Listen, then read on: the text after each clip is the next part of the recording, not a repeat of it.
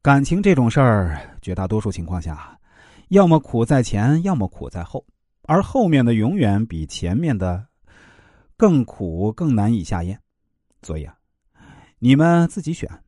不想吃苦，不想付出任何代价，只想迅速而直接的得到自己想要的，这就是感情中贪欲的另一种表现，也是很多妹子深陷其中却自己察觉不到的大坑。及时纠正这种贪欲。大家的情路啊会顺利很多。关于贪欲的三个层面是过度自私，这类人既不是要的多，也不是要的急，而是严重啊双标。啊，我可以夜夜笙歌到处嗨玩，但你必须按点回家，随时报备。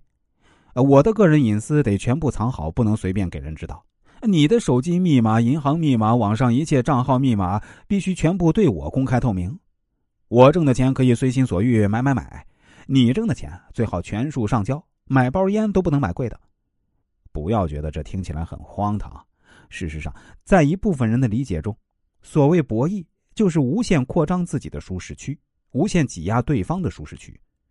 对方让渡给自己的领土越多，我们就觉得博弈越成功。这种人只要在博弈中尝到一点甜头，胃口就会越来越大。但只要他们的恋人不是受虐狂，终有一天会不堪忍受这种不平等待遇而彻底从关系中逃离的。在我看来，这不叫博弈，这叫赤裸裸的欺负人。真正健康和良性的博弈，反而应该是给自己想要的东西规划出合理范畴之后，也提前想好该给对方提供什么样的优待政策来换取自己想要的。你可以在这个权衡过程中，让收益朝自己这边稍微倾斜一点，但如果贪欲泛滥，妄图所有的肉都自己吃，连汤都不给对方喝，那天底下没有几个傻子会愿意陪你一直玩下去。比如，很多人羡慕在婚姻中仍然可以保持自由自在的状态，但我得到这个收益的前提是，我也同样给正式提供了其他已婚男人很少能享有的自由。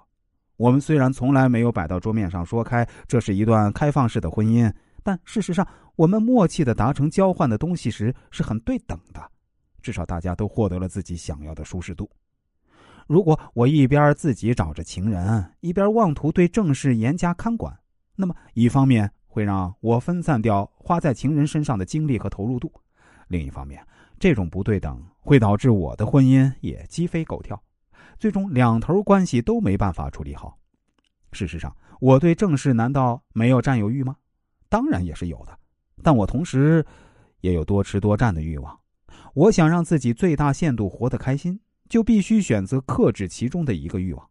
如果贪婪到所有欲望都要满足，那最后就是哪个也满足不了。